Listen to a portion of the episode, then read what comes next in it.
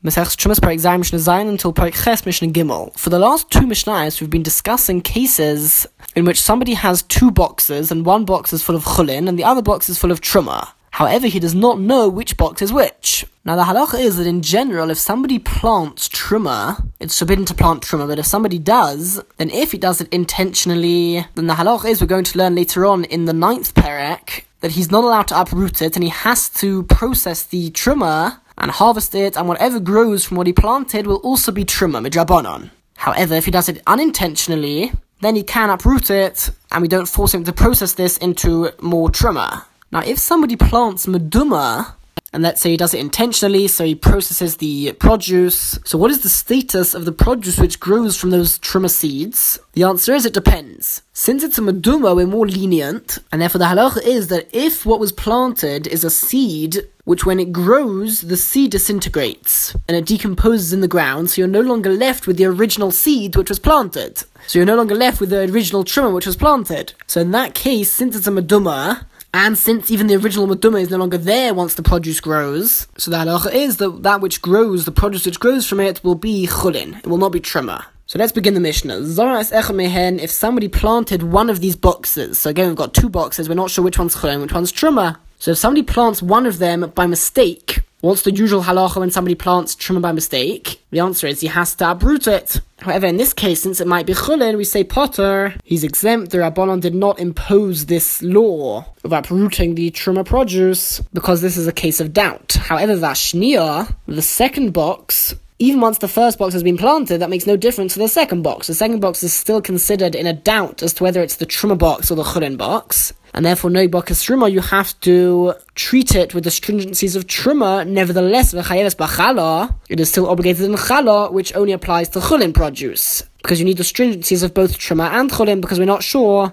which box this is. The Rabbi Meir, that is the opinion of Rabbi Meir. However, Rabbi Yossi Paiter, as we've seen a couple of times already, Rabbi Yossi exempts this box from Chala, from the portion of dough which goes to the Kohen. The reason being, the Rabbi Yossi looks at this case where it's a doubt as to whether it's Truma or Chulin, in the same way as if it was Meduma, where it's half Chulin and half Truma. So just like Meduma is potter from Chala, so too this box will be exempt from the obligation of Chala. Continues the Mishnah, Zara Acheres Shashnia. If somebody else plants the second box, then again Potter. If he does it by mistake, he'll be exempt from uprooting it, because our Rabbanon did not impose this on a doubtful case. And now ends off the Mishnah, Zara Echeles Shitain, if one person planted both of the boxes, so now certainly he planted the Truma. So you would think that at least one of the boxes needs to be considered Truma once it grows. However, the Mishnah says, but if it's something where the seed decomposes and disintegrates when the produce grows, then mutter is permitted, meaning that that which grows from it will be chulin. And this is talking about both of the boxes. And the reason for this is because it's similar to Meduma. Just like Meduma, if you plant the Meduma and it's something where the seed de- decomposes, then we say that the produce becomes chulin. So too in a case where it's a doubt as to whether it's truma or chulin, we apply the same law. What the Mishnah says with of Dosh Ein if it's something where the seed does not decompose, then of course Osir, both boxes will be forbidden. Because over here, this also goes according to both Rabbi Yossi and Rabbi Meir. Because now that he planted both boxes, this is even more similar to a Meduma. You're pretty much mixing the Chulin and Truma together now. And therefore the exact same halachas as Meduma applies, so if it's something where the seed does decompose, then that which grows will be Chulin. If not, then it will be Truma. Perek Mishnah Aleph. The following Mishnah discusses different cases where somebody was eating Truma, but something occurs which means that he can no longer eat truma. And we'll bring a few examples of these. And the first example is Ha'isha truma, a woman who was eating truma, and we're discussing a woman who was born to a family of Yisraelim, of non-Kohanim.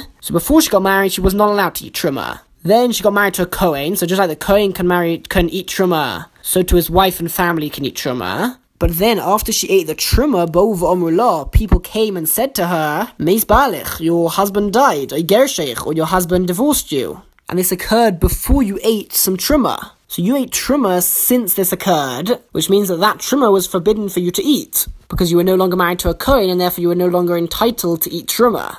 Now, there's a discussion in the Yerushalmi how exactly can this woman not have known that she was divorced? A woman can only be divorced if she receives a get from her husband and she's got to receive it and know about it. So how could she not have known that she was divorced? So one explanation given is that she could have appointed somebody else to receive the get from her husband, and when she ate the truma, she assumed that the messenger had not yet received the get. But be as it may, this is one case where a woman thought that she could eat truma, but she could no longer eat truma. Or, v'chein ha'eved shayocha trimmer, similarly, a servant of a Kohen, and this is referring to a non-Jewish slave who is considered owned by his master. So if his master is a Kohen, then he is allowed to eat truma. But then, people came and said to him, Mace Rabach, your master has died, Israel, or he's sold you to a Yisrael. So since your master can no longer eat truma, because it's a Yisrael master, you also cannot eat truma anymore. Or he gave you as a present to Yisrael, or even Asar ben Chayrin, he made you a free man.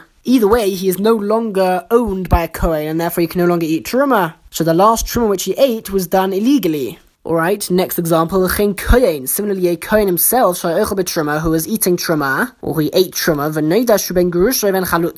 and after he ate that truma, he found out that he is the son of a divorcee, or the son of a woman who received chalitza. Now, what exactly are we talking about here? So, the halacha is that a Kohen is not allowed to marry a woman who has been divorced, a grusha. And if he does, then his children are called chalolim. A chalol. A chalol is somebody who is a disqualified Kohen. So somebody born as a result of this forbidden union between a Kohen and a divorcee may no longer eat Truma. So if this person finds out that he is the son of a divorcee and a Kohen, that means that he's not allowed to eat Truma. And the same applies if his mother was a chalutza. A chalutza is a woman who has received chalitza. Now what exactly is chalitza? So if somebody marries a woman, and then he dies before they even had any children. The halacha is that it's a mitzvah on the man, the dead man's brother, to marry this widow, the wife of the dead man, and that's known as yibum. But if for whatever reason he does not want to marry her, then he goes through a process known as chalitza, which is when they go to base and they go through a whole process, and he does not end up marrying her. Be it as it may, the woman is not allowed to, the widow is not allowed to marry anybody else until she's received chalitza from her dead husband's brother. Which means that if you think about it, chalitza is very similar to a divorce. Just like a woman cannot marry another man until she's received a divorce, a get from her husband, so too a this woman, this widow, cannot marry anybody else until she has received chalitza from the dead man's brother. And so because it's very similar, midrabanon, a woman who has received chalitza is considered the same as a woman who has received a divorce. Which means that if a Kohen marries a chalutza, a woman who's received chalitza, that is forbidden, and their children will be chalolim midrabanan, which means again that he will not be able to eat truma. So in all these cases, where somebody was eating truma, but then he found out later on that he's not allowed to eat the truma, what is the halacha? So Rabbi Eliezer says this person is obligated to pay keren v'chomesh. We've seen a number of times that keren v'chomesh is the punishment or it's the atonement for somebody who eats truma unintentionally. And says Rabbi that's exactly the case here. All these people thought they could eat truma, but really they were not allowed to, so they did it unintentionally, and therefore they're chayiv to, to pay keren v'chomesh, the value plus a fifth, to a kohen. However, very interestingly, Rabbi Yeshua Peter, Rabbi Yeshua actually exempts these people from paying Keren V'chomesh. Now, the Gemara explains that Rabbi Yeshua does not exempt this person in general. Rabbi Yeshua is talking about a very specific case, and in that case, they'll be exempt. And this case involves an important rule known as Tor Bidvar Mitzvah, the Asa Mitzvah,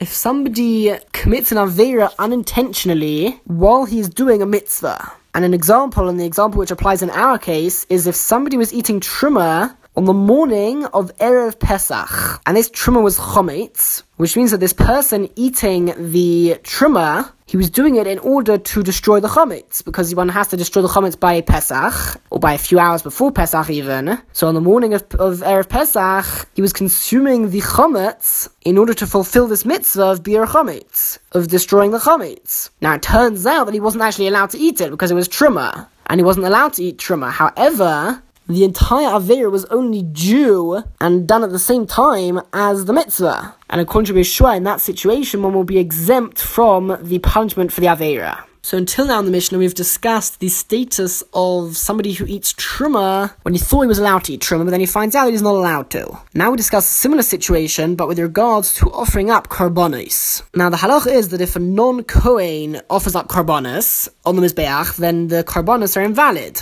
That's the Kohen's job. However, when it comes to a Cholol, and that is again somebody who is born from the union between a Kohen and a divorcee, there is an opinion in our, Mishnah that although a Cholol is a disqualified Kohen and has the same halachas as a non-Kohen, if he does offer up carbonus on the Mizbeach, then B'dieved, once it's done, then it's okay and the carbonus will not be invalid. So says the Mishnah. If somebody, a Kohen, or at least he thought he was a Kohen, was offering up carbonus on the Mizbeach, and he did this for many years, let's say, and then all of a sudden, ben ben.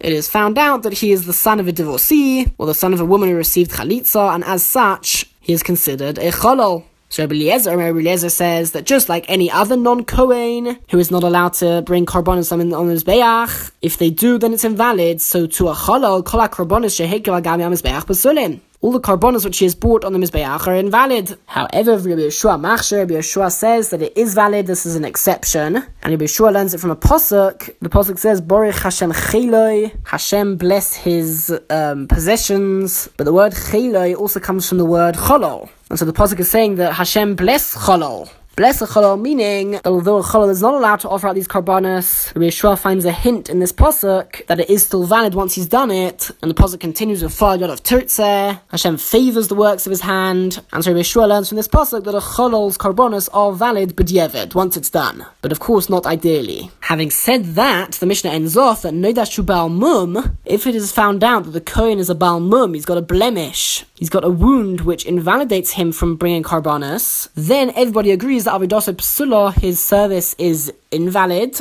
and whoever bought those carbonas will have to bring another carbon because the one which was bought by this Kohen was invalid. Now, this is learned from a posuk as well, because the Torah says that a, a Kohen with a mum cannot serve in the Beit HaMikdash, he can't bring carbonas, and then it sort of repeats itself. It says the same thing again in slightly different words, but the fact that it repeated itself teaches that even B'dievet, even once it's been done, even then it will be invalid. Mishnah base. We're now going to go back to the original situations we had, or at least two of those situations. The first one was a woman who was married to a Kohen and then found out that her husband died or divorced her. And the other case which we're going to discuss is a slave who also he was a slave of a Kohen, so he was able to eat truma, but then he finds out that actually he is no longer the slave of that Kohen, and therefore he cannot eat truma. But in this situation, the. What happens if the truma was inside their mouths, they were eating the truma, and as they were eating it, they had some truma in their mouth, then people told them that they can no longer eat it. The question is, do they need to spit it out, or can they continue eating at least what is in their mouth already? So Rabbi says yivla'u, they're allowed to swallow the rest of the truma, at least that which is already in their mouth, because according to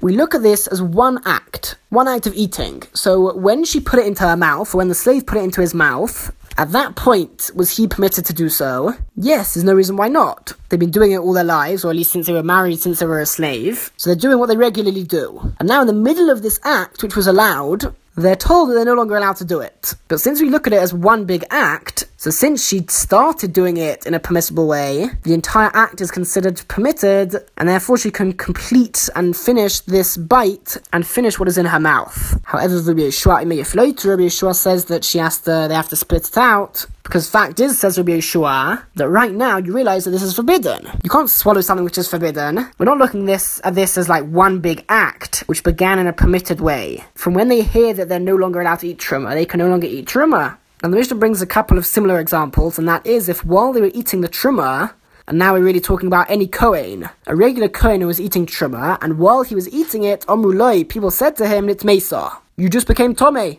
Let's say they saw that a dead insect touched him, or Vanidme's trimmer, they tell him that a dead insect touched the trimmer, let's say. So the trimmer became Tome. If either the Kohen or the trimmer is Tome, it cannot be eaten. However, since he began eating it in a permissible way, you've got the same machlokes. Rabbi Eliezer and Rabbi Eliezer says that you can swallow it. However, Rabbi Yeshua Mayiflate, Rabbi Yeshua says that you have to spit it out. Because the fact is, from now, you're forbidden to eat the truma. And the last part of the Mishnah is going to tell us a case where everybody agrees that he has to spit it out. And that is if somebody tells him that already from before he started eating the truma, he was forbidden to do so. In that case, there was no time where it was permitted, and therefore even Eliezer will agree that you have to spit it out. So what would those examples be? Tomei Hayisa. If somebody tells him you became Tomei before you ate the truma, or Tomei Hayisa truma, the truma was Tomei already before you ate it. Another show tevel, or if they find out that something which somebody was eating, and this is not necessarily talking about a kohen. Let's say somebody was eating food, and they find out that this food is actually tevel, which has untithed produce, which is forbidden to eat. Or Maiserishan Shalonik to Turumosai, or if they find out that it's Meiser from which the Trumas Meiser has not been separated and therefore it's forbidden to eat, or Maisa Sheni v'Hekdesh niftu. If they find out that it's Maisa Sheni or Hekdesh, Beis property, that has not been redeemed onto other produce, so the produce itself now is holy, and it can only be eaten, the Maisa Sheni can only be eaten in Yerushalayim, and the Hekdesh cannot be eaten at all. So if somebody is eating that outside of Yerushalayim, or if they're eating Hekdesh at all, again, there was no time that was permitted. And this is a slightly different example to the rest of the examples, and it's when he tastes the taste of a bed bug, and the same would apply to other bugs, in his mouth while he's eating the truma. So in all these cases, Heizer Yiflite, he must uh, spit it out, so the reason for all of the examples, except for the last one, is because there was never a time when it was permitted even to put it into his mouth. And the reason for the last one, the case of the bed bug, is that even though in general it's forbidden actually to spit out trumo in the middle of you eating it, because you can't waste truma, and therefore when your Eliezer says that you're allowed to swallow the truma in general, if you start it in a permitted way, he's saying that you need to swallow it, because otherwise you'd be wasting the truma. However, in this case, Rabbi Eliezer agrees that you are allowed to spit it out, the reason being that it's so disgusting for somebody to swallow this bug and to have to continue biting this bug. And because of that, Rabbi Eliezer allows you to spit it out, and in that way, the last one is a bit different to the rest of the examples, because in the re- in the rest of the examples, the Mishnah is saying that you have to spit it out because you're not allowed to eat that produce. In this case, it's more saying that you are allowed to spit it out because of how disgusting it is. Although many do hold that in fact that it is forbidden and you do actually have to spit it out, because you're not allowed to swallow the bug. Okay, Mishnah Gimel. This Mishnah is very similar in style to the previous Mishnah. We're going to have a similar machlokes between Rabbi Eliezer and Rabbi Yeshua. But before we learn this Mishnah, we need to understand a couple of things about Maestris. About the various tithes which one needs to separate from produce. And the halach is that until the produce has been brought into the house or into the courtyard, or into wherever it will be stored, one is allowed to eat that produce as a sort of snack in a temporary fashion, even without separating the tithes. However, once you have brought the produce into the courtyard, then it's forbidden, and as well as that, if Shabbos comes along, before you bring in the produce into the courtyard, Shabbos also obligates the produce in Shumas and Meisters, and so from Shabbos onwards, you would not be able to eat that produce even in a temporary snack manner. The discussion of this Mishnah is about produce which somebody started eating, and then either Shabbos came along or it was brought into the courtyard. So in that case, does Shabbos or the courtyard make it obligated in Trumas and Meister? So the Mishnah says, if somebody was eating a cluster of grapes, he began eating the cluster, and he entered from the garden or from the field into the courtyard. So had he not started the cluster, certainly that would now be obligated in Trumas and Meiseras, and he would not be able to eat any of it until he separates those. However, since in this case he had started the cluster already, Eliezer, Eliezer says Yigmar, he is allowed to finish that cluster without separating mices from it, as long as he does not do it inside the courtyard itself. If he actually eats it inside the courtyard itself, then that stops even being considered temporary. Then it would be obligated in Trumas and Maestras. Rabbi Eliezer says that he's allowed to turn around and continue finish eating it outside the courtyard, and he will not need to separate Maestras. However, Rabbi Yeshua Imer Lo